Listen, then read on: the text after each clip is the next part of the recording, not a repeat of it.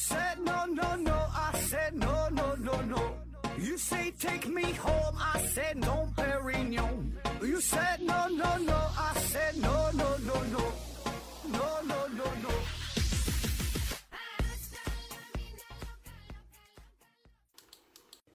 拼命探索不求果，欢迎您收听四号盒子。本节目由喜马拉雅平台独家播出。这一期呢，咱们聊一聊与缅北诈骗有关的内容。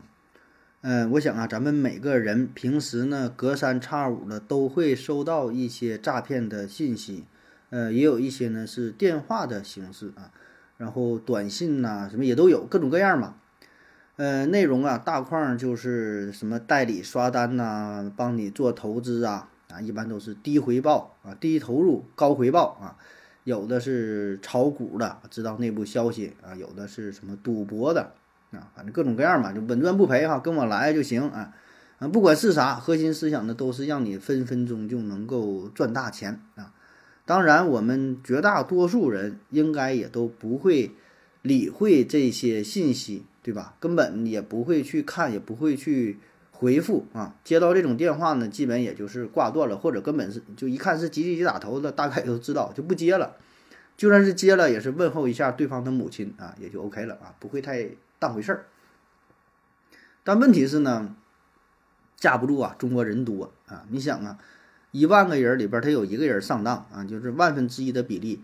咱中国十四亿人口，那也得有十四万人上当是吧？一人骗你一百块钱，那就是呃一千四百万啊。最近的这些新闻报的呢，也是比较多了是吧？有什么割腰子啊什么这种事儿是吧？因为他现在就是不只是你骗钱的事儿了，是要命的问题啊！很多人是回不来啊。呃，还有一些呢是到了那边啊，说的被绑架了、被骗了，赶紧让家里边打钱哈，什么样都有啊。就是总会有人吧去上当，因为没办法嘛，有些人他就就缺钱呐，一缺钱吧，这大脑一热哈，根本也没法正常去看待这个事儿啊。一听说什么出国打工。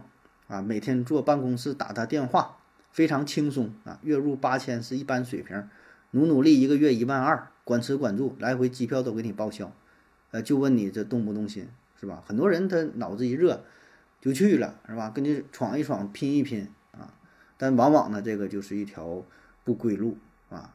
那么这帮人被拉到哪里去了呢？啊，就是缅北哈，缅北啊。在这地方的口号就是中国人专骗中国人哈，虽然他是缅北，他这地方的人呢，就是就是骗人的人呢，他很多他也都是中国人哈，嗯，不但是骗了你，还得让你继续为诈骗团伙而服务，就是往国内继续打电话，继续骗钱，继续这么这么运转下去啊，而且呢，一般你来到缅北就很难再回去啊，你想跑直接跑，那你腿儿给你打折。啊，真有那种借着什么机会想逃跑的，抓回去一顿毒打啊，挑断手筋脚筋，剁手指头的，剁胳膊剁腿的啊，啥样都有啊。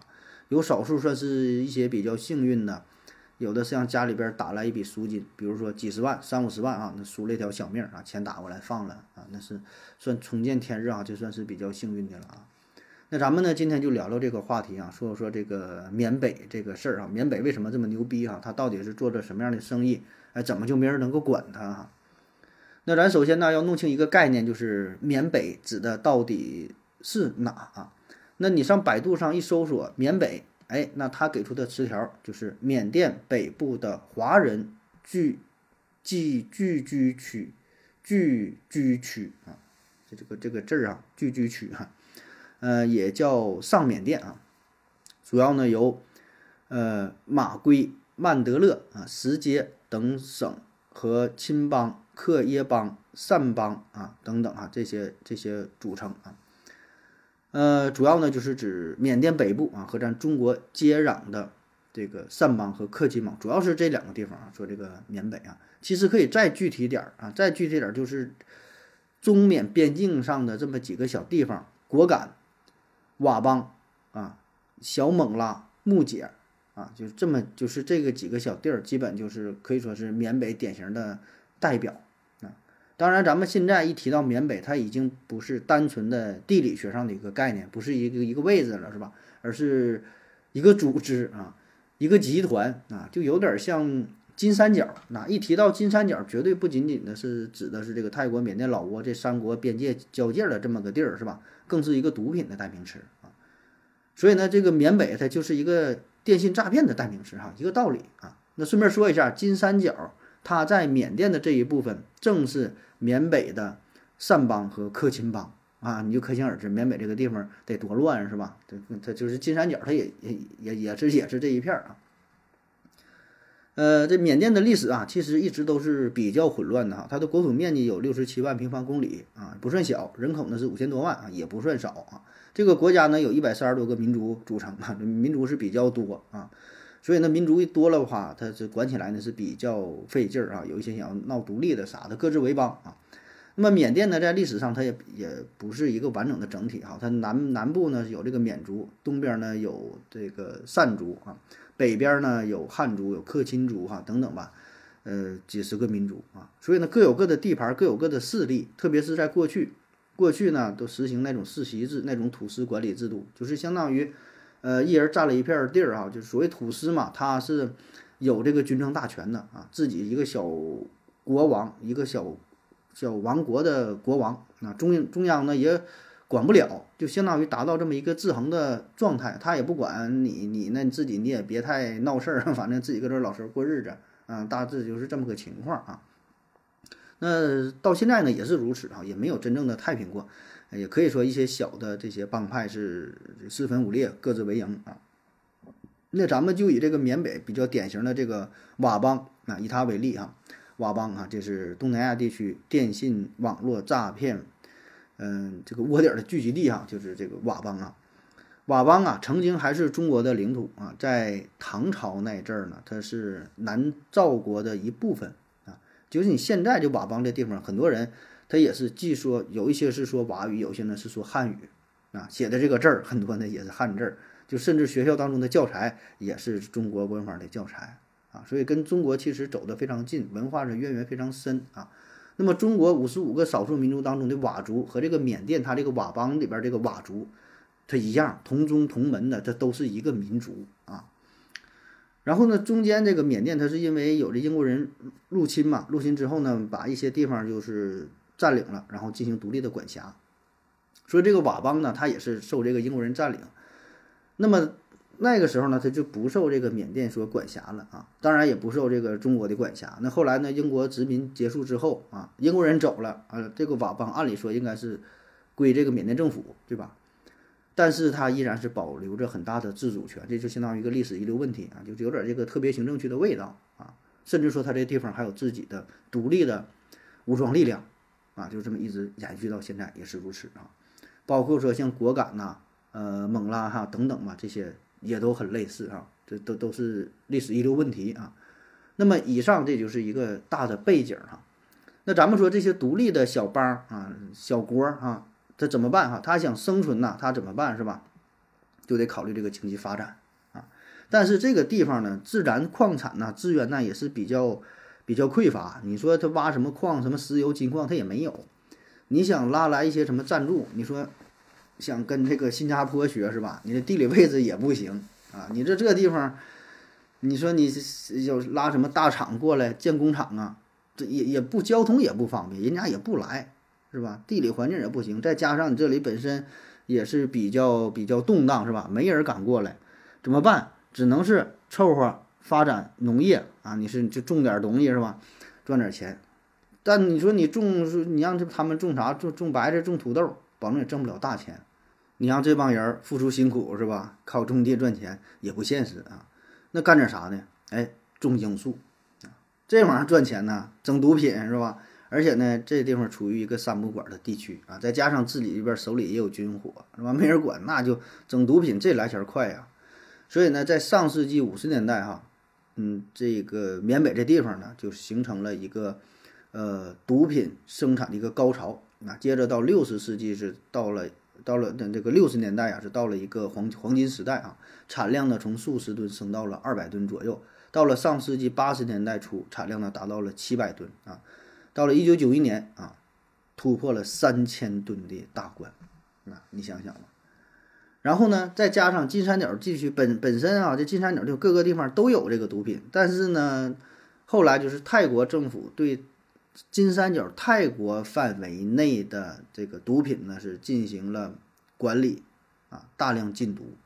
所以呢，这个毒品产地所谓的金三角，其实很大一部分都转移到了缅甸的境内，啊，就是说缅北这个地区啊。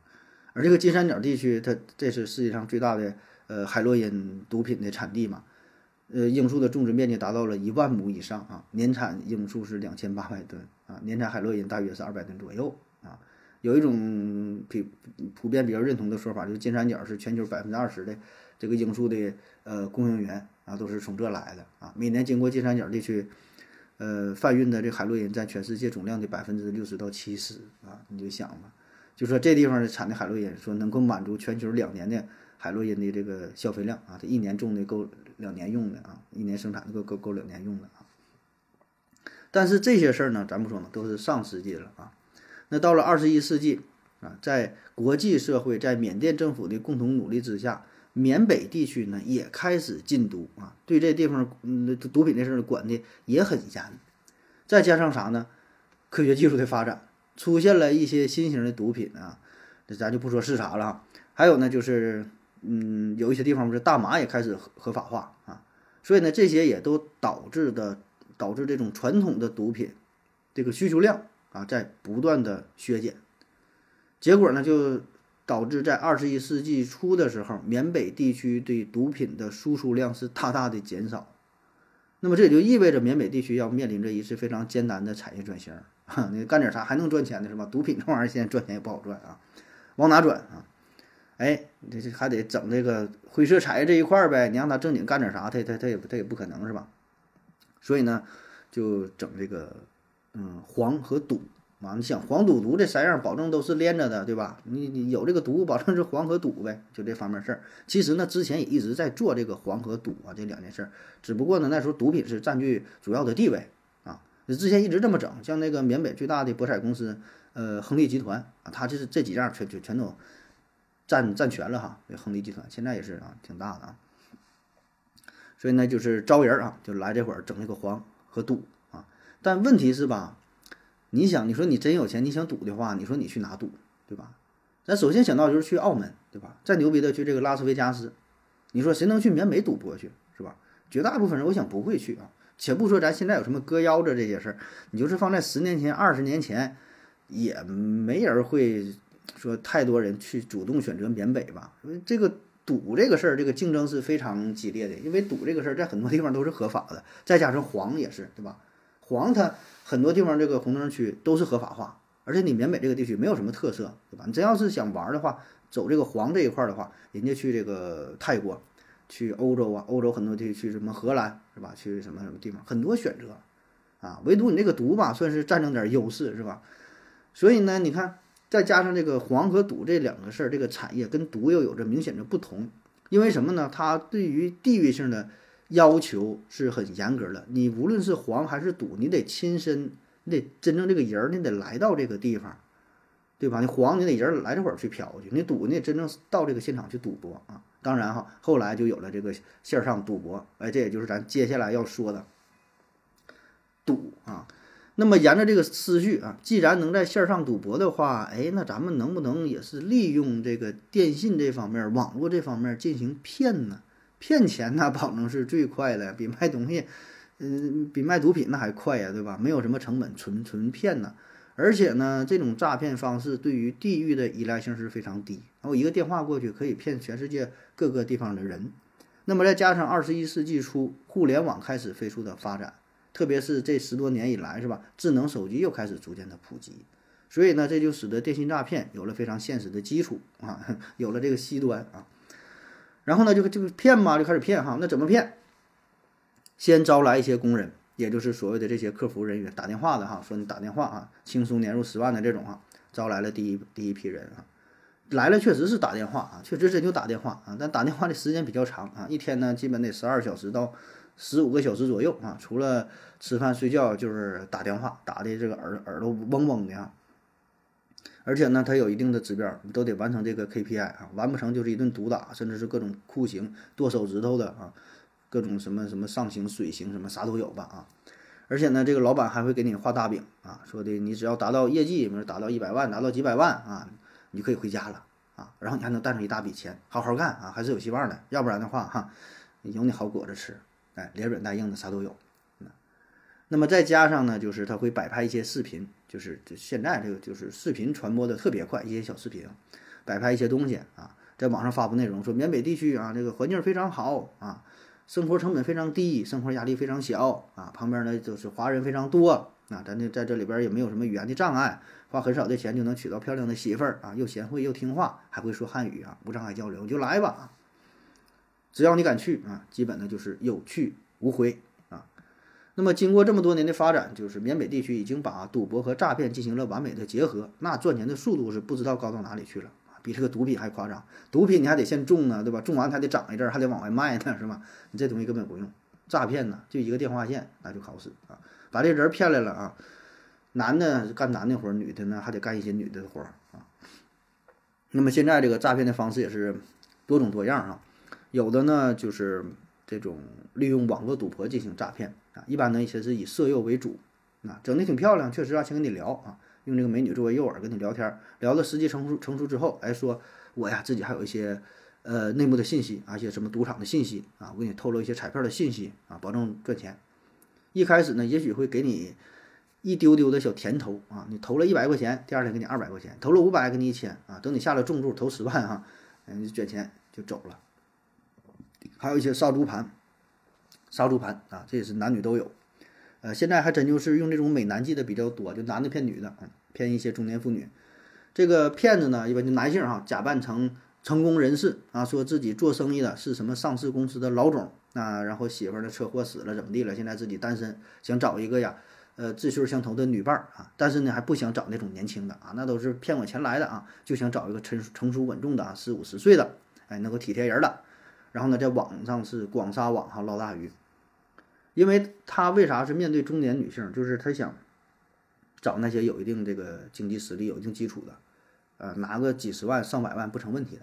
你让他骗那种刚毕业大学生，你骗个色还行啊，上几回床也就完事儿了。你想骗钱，他真没钱，你你咋骗他钱呢？他真没钱，所以呢，都找这些呃中年妇女，甚至是中老年妇女啊，岁数大点没事儿啊，手里有钱就行啊。然后呢，一点点的啊，先是让你炒股啊、投资啊，哎，然后给我转账。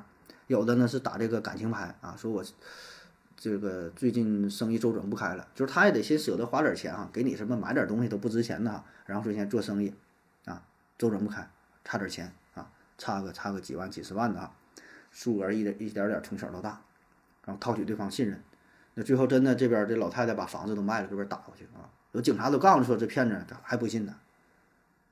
就是人世间这些事儿吧，你说也就真没法说，人家那个那个骗子啊，那真是把这个东西啊是研究的非常透彻，把你小心思拿捏的死死的。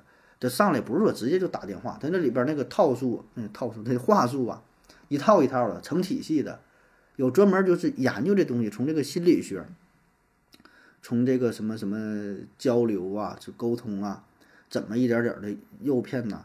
谁也不好使啊！你也不用说你机灵，你也不用说你怎么地，只要你能入门啊，跟他聊上了，基本谁也逃脱不了啊！每个人都觉得我很聪明，我不可能上当啊！我这这不花钱怎么地了啊？你就别开始，一旦开始呢，很难跑跑出去啊！这个就是人的一种本性啊，就是你想要的东西，只有骗子能够满足你啊！特别是咱说一些中老年人，可能嗯分辨的能力呃差一些。再加上钱多是吧？多金的，所以呢就成为了这个骗子的主要的目标啊。甚至说有些时候可能也知道是假的，假的也愿意去相信，不愿意把这个梦啊给打破啊。所以警察一来救他的时候，非常讨厌警察。你说做梦做的挺好的，你偏给我叫醒，我愿意被骗钱怎么地是吧？然后其他一些各种各样的方式吧，什么那个炒股的假的股票，呃，市场投资，什么什么。各种什么银行啊，什么贷款呐，怎么地吧，里边套路就非常多吧，各种诈骗的方式吧，层出不穷啊，咱就不一一介绍了，咱就不普及这个玩意儿了。反正你就是，你就是花钱事儿，就就没有，就就完事儿了啊，也不用废话啊。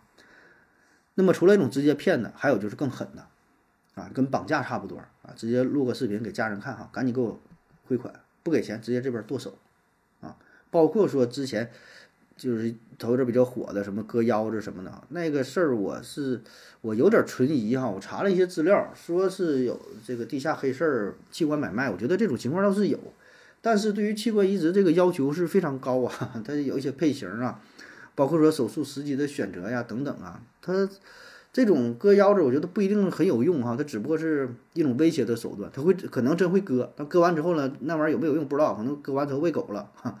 就是威胁你嘛，就跟那剁手剁脚差不多啊，并不是真正的器官买卖。当然不排除这种可能性啊，这咱没调查过。我找了很多的资料，那是官方的内容说的是非常少哈。反正吧，总之就是经过这么多年，就是缅北地区啊、东南亚地区啊，它这个毒窟啊，一点点的成功转型啊，变成了集赌博、诈骗、人口买卖为一体的新型的犯罪中心。啊，主要就是这个电信诈骗啊。那据不完全统计，缅北地区至少有十万人从事诈骗行业，专门就以此为生的。那么大部分呢都是国内偷渡过去的，都是中国人。有的呢是被骗过去的，也有的是主动过去的，就主动想搞诈骗，有点头脑，觉得自己还行，想就去那边成就一番事业啊，自己当个小领导，整个小公司啊。他那边一层楼就是。就就就就个租租这个像这个什么办事处啊，整个一层全都是诈骗啊，一个屋全是，你就看吧，就一人一个前面一个电脑一个电话，一层一层全都干这个啊。那么说他们这么嚣张，就没人敢管吗？这事儿管不了吗？这么牛逼吗？是吧？这事儿嘛，还真就不太好管啊。这呢又是一个历史遗留的问题啊。就是对于缅甸政府来说吧，这个缅北这个事儿呢，他自己也是很难解决啊。咱不说要放弃吧，也都差不太多。长期以来呢，都是这种军阀统治啊。特别是这个善邦哈，在一九九三年呢是宣布脱离了缅甸政府，啊，独立建国啊，就是你想管的你你也管不了，这里边关系是非常微妙啊。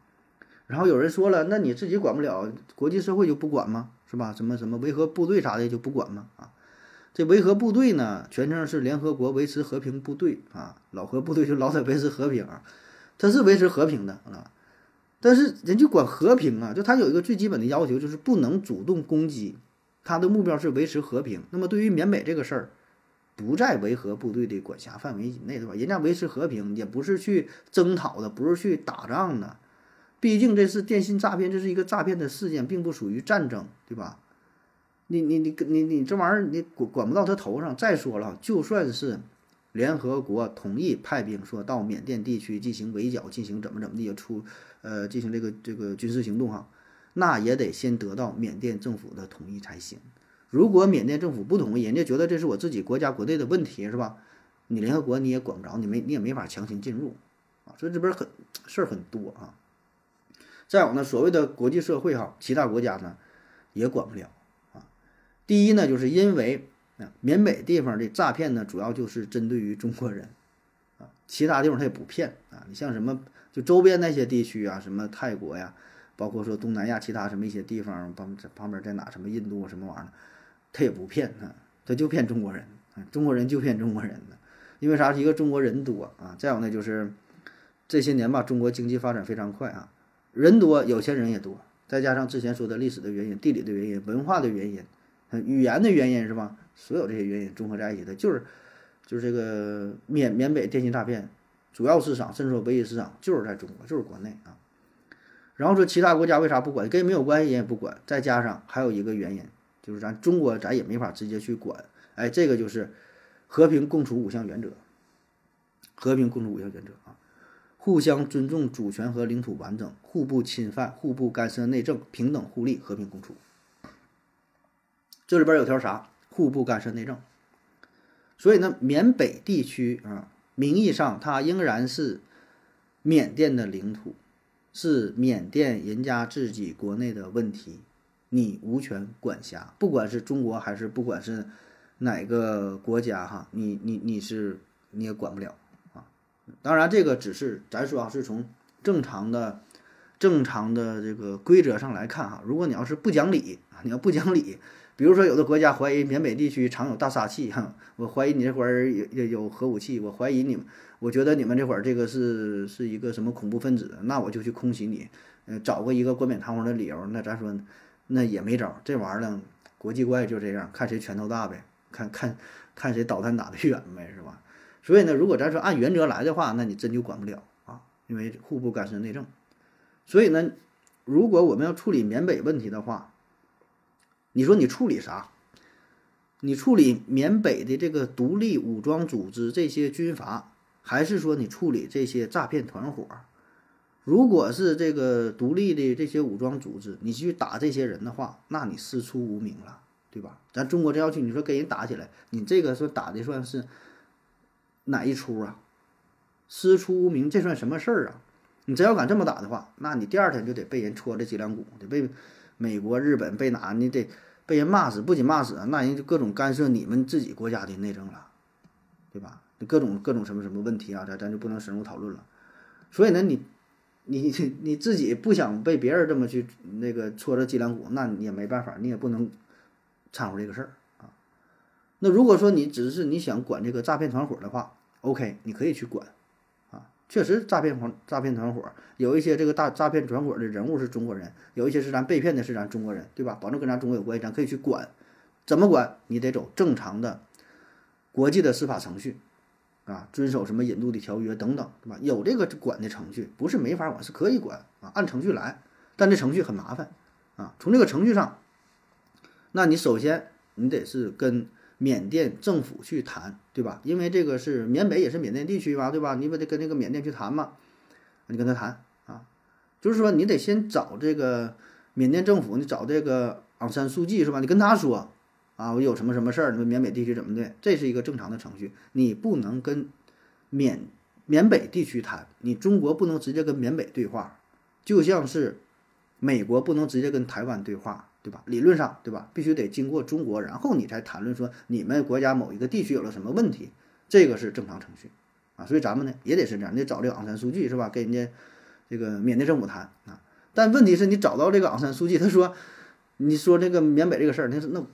我也管不了啊，我真管不了啊，是吧？而且人家还可能反咬一句：“你们中国人跑到咱们缅北地区骗你们中国人，你们是不是应该回家好好管管你们中国人呢？你还有脸来找我了，是吧？”所以你看这事儿从道义上、从法理上嘛，你主动出击、主动去打击，确实不占什么道理啊，不占什么道理啊。所以这事儿真要想办的话，就得是双方合作，保证得经过缅甸政府才行。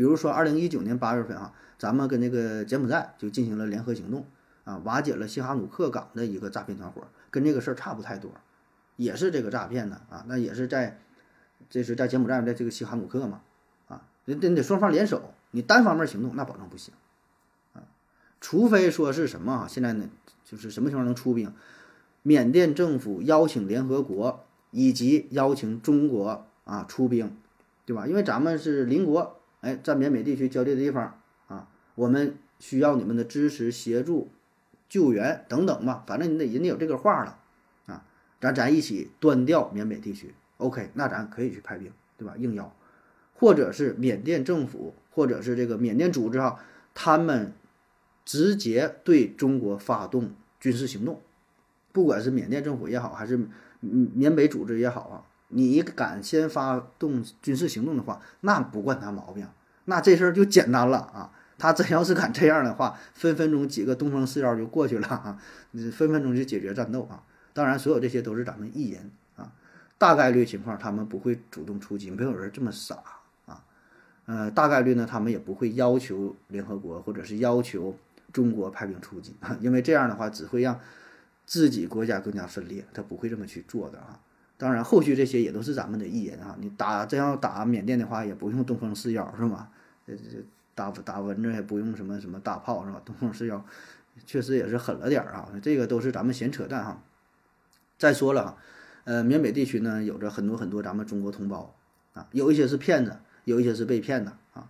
呃，这些人呢，你说哀其不幸，怒其不争啊，但毕竟吧，他也是受害者啊，咱也不能不可能说的使用这个武器进行大规模的。杀戮啊！